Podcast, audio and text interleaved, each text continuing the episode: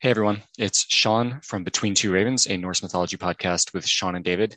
So this week we recorded our second and final episode on the poem Grímnismál um, in the hopes that we were able to publish it Friday morning. It's Saturday, so we obviously didn't do that. So we attempted to use a different software for the episode, and the recording contains what I would say can, is considerable audio issues. So we attempted to edit it in the hopes that um, we would be able to publish it and just like minimize any of the uh, the fuzziness of the recording However, after working with it for a bit, we felt that the next best step would be to re record the episode to publish for next Friday. So, just to give the listeners an idea of what to expect moving forward, we do plan to wrap up season one within the next few weeks, to which season two is going to start sometime in early to mid July.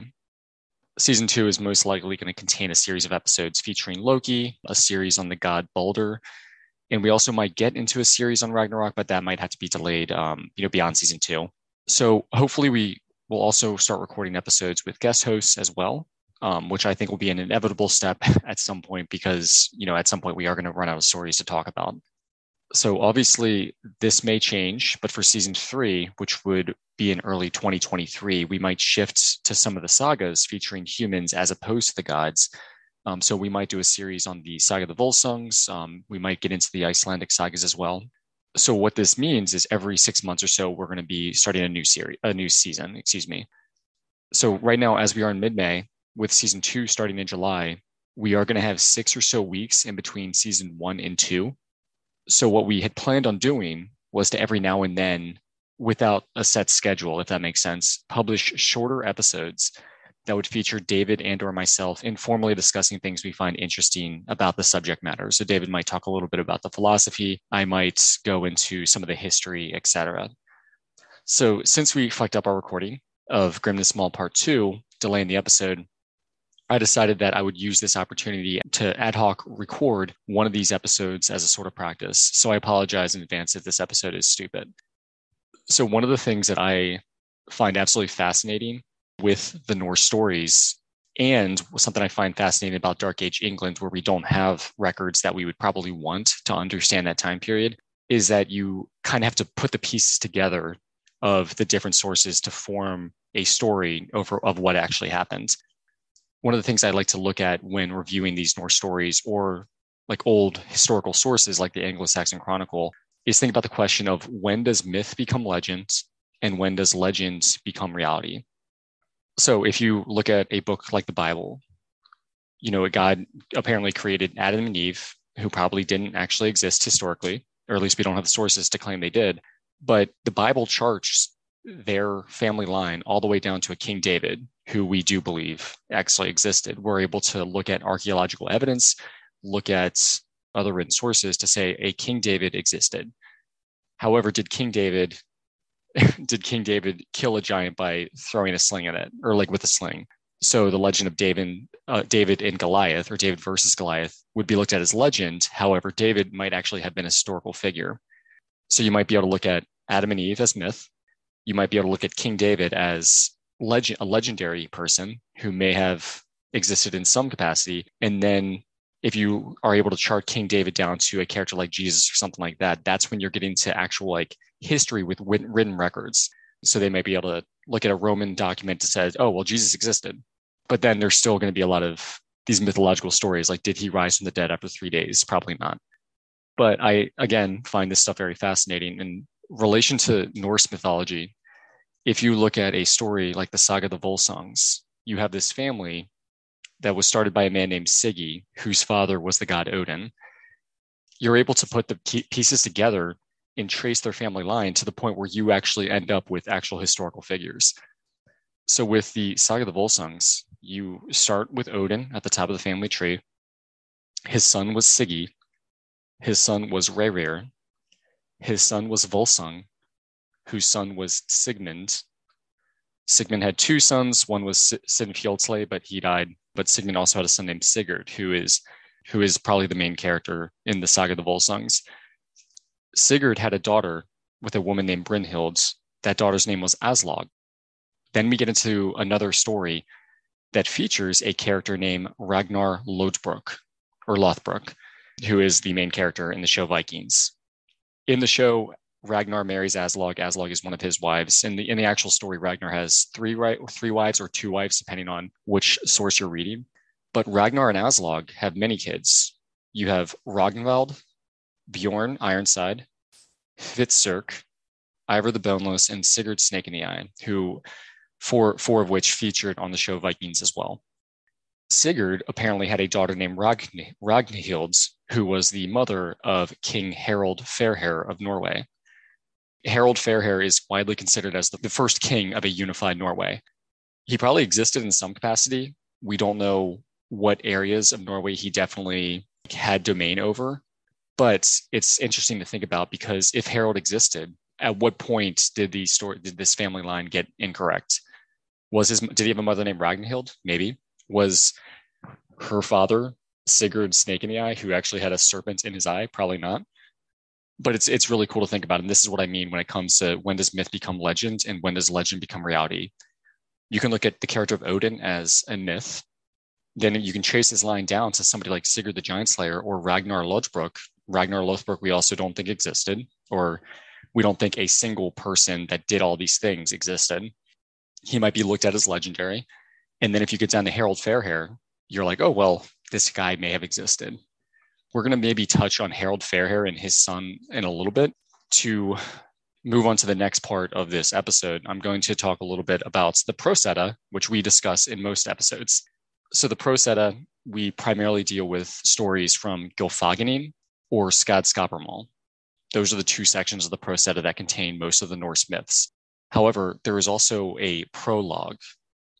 The prologue is pretty much Snorri Sturluson saying these stories that I'm about to tell you are what was worshipped at a time, or like these stories were thought of as being actual fact. However, I'm Christian, and this is a group of people, the Aesir, that were incorrectly worshipped as deities.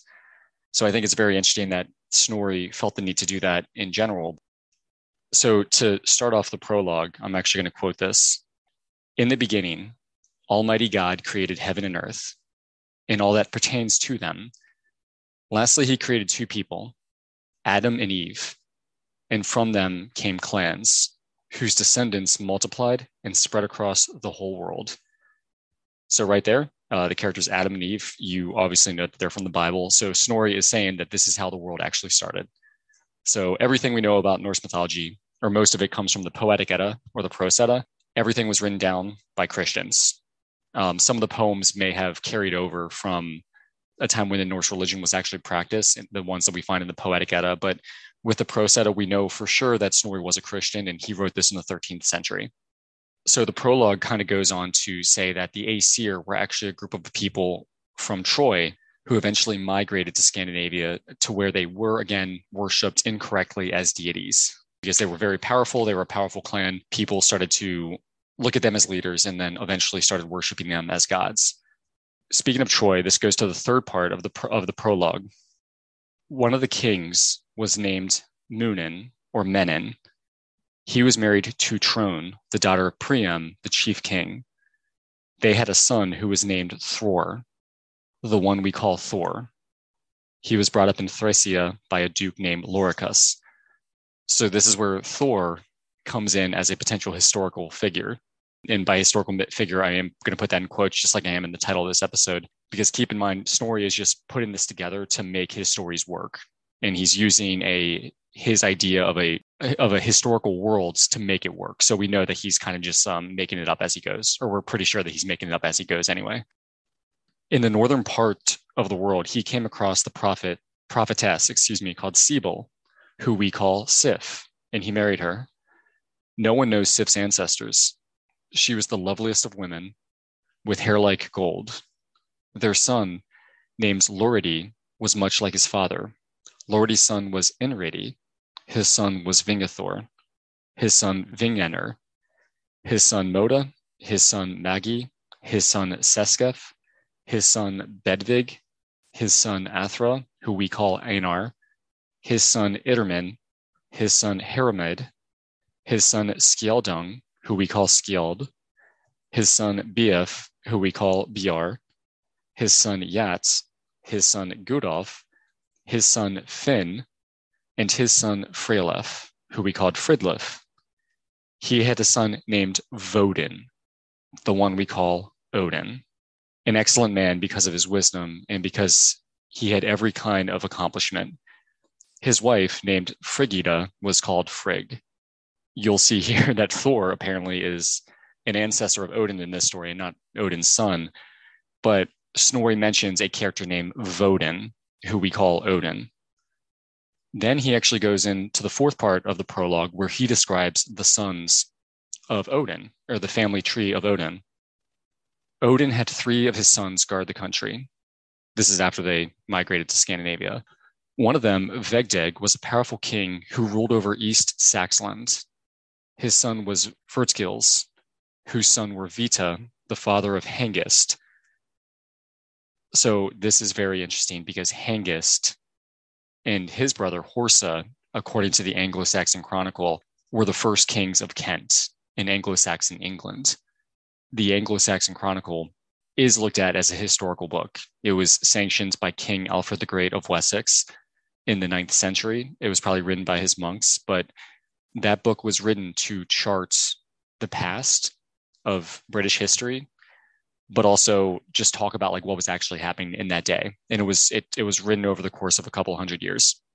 Alfred the Great being the king of Wessex and the king of the kings of England, the kings and queens of England being at first from the house of Wessex, the book allows you to see the origins of the kingdom of England, but also the the origins of the different petty kingdoms of England, one of which is Kent, um, another one is Wessex, Northumbria, Mercia, East Anglia, etc. Because the Anglo-Saxon Chronicle again was written to kind of like talk about the history of Wessex, so it can be looked at as some type of propaganda. However, it is you know most of it is actually accurate history, but some of the stuff that they claim happened hundreds of years earlier, you then have to go into the question: when does myth become legend, and when does legend become reality?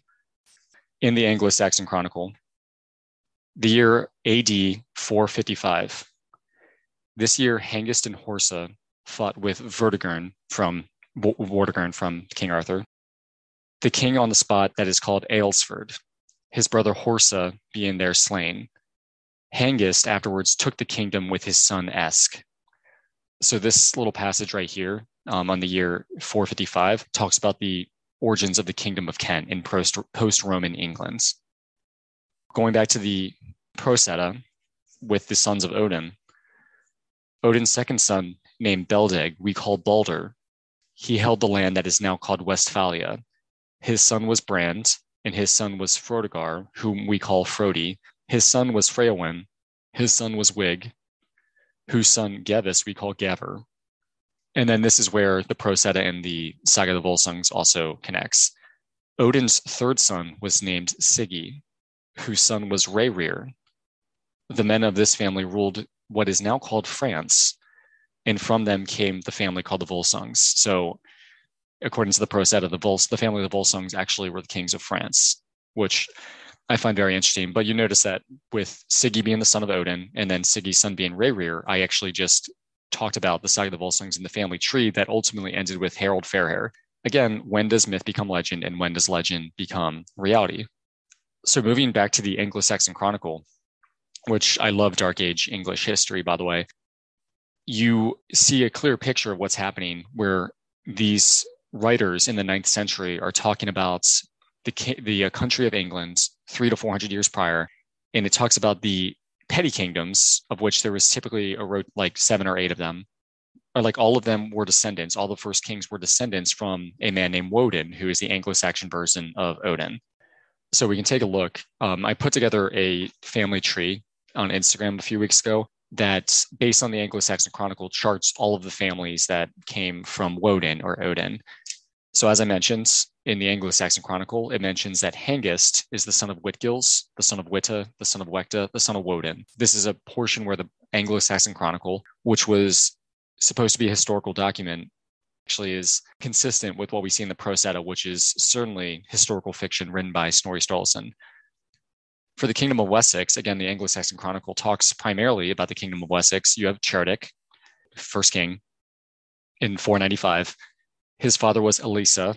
His father was Gewis, whose father was Y, whose father was Freywin, whose father was Frithgar, whose father was Brand, whose father was Balde, whose father was Woden. If you look at the Northumbrians, whose first king was Ida, it goes Eopa, Essa, Ingvi, Angenwit, Alak, Benak, Brad, Bal- excuse me, Brands, Baldi, and Woden.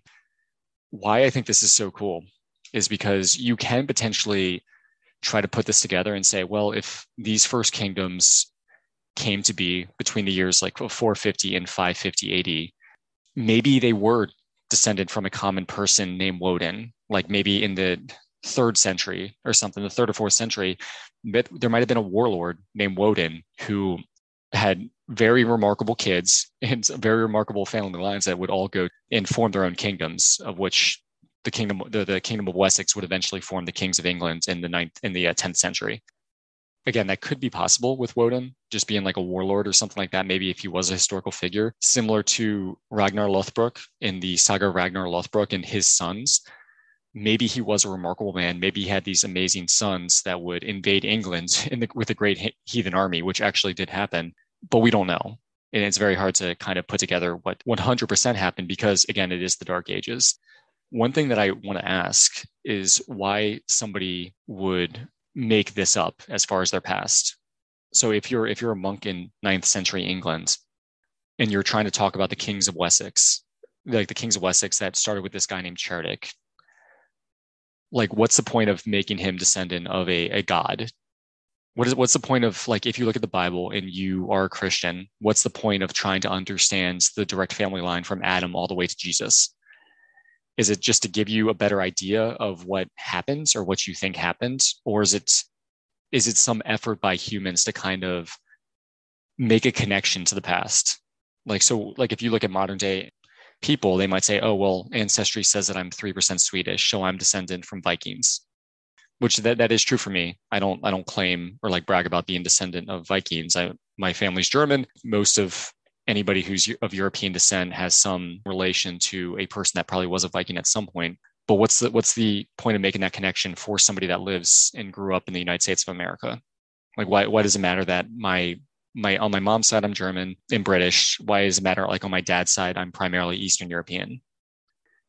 At what point, if we look at somebody like Harold Fairhair, whose son Eric Bloodaxe we know existed, Eric Bloodaxe also being the king of Norway for a time, but he also, after he got exiled from there, he took over the kingdom of Northumbria in England.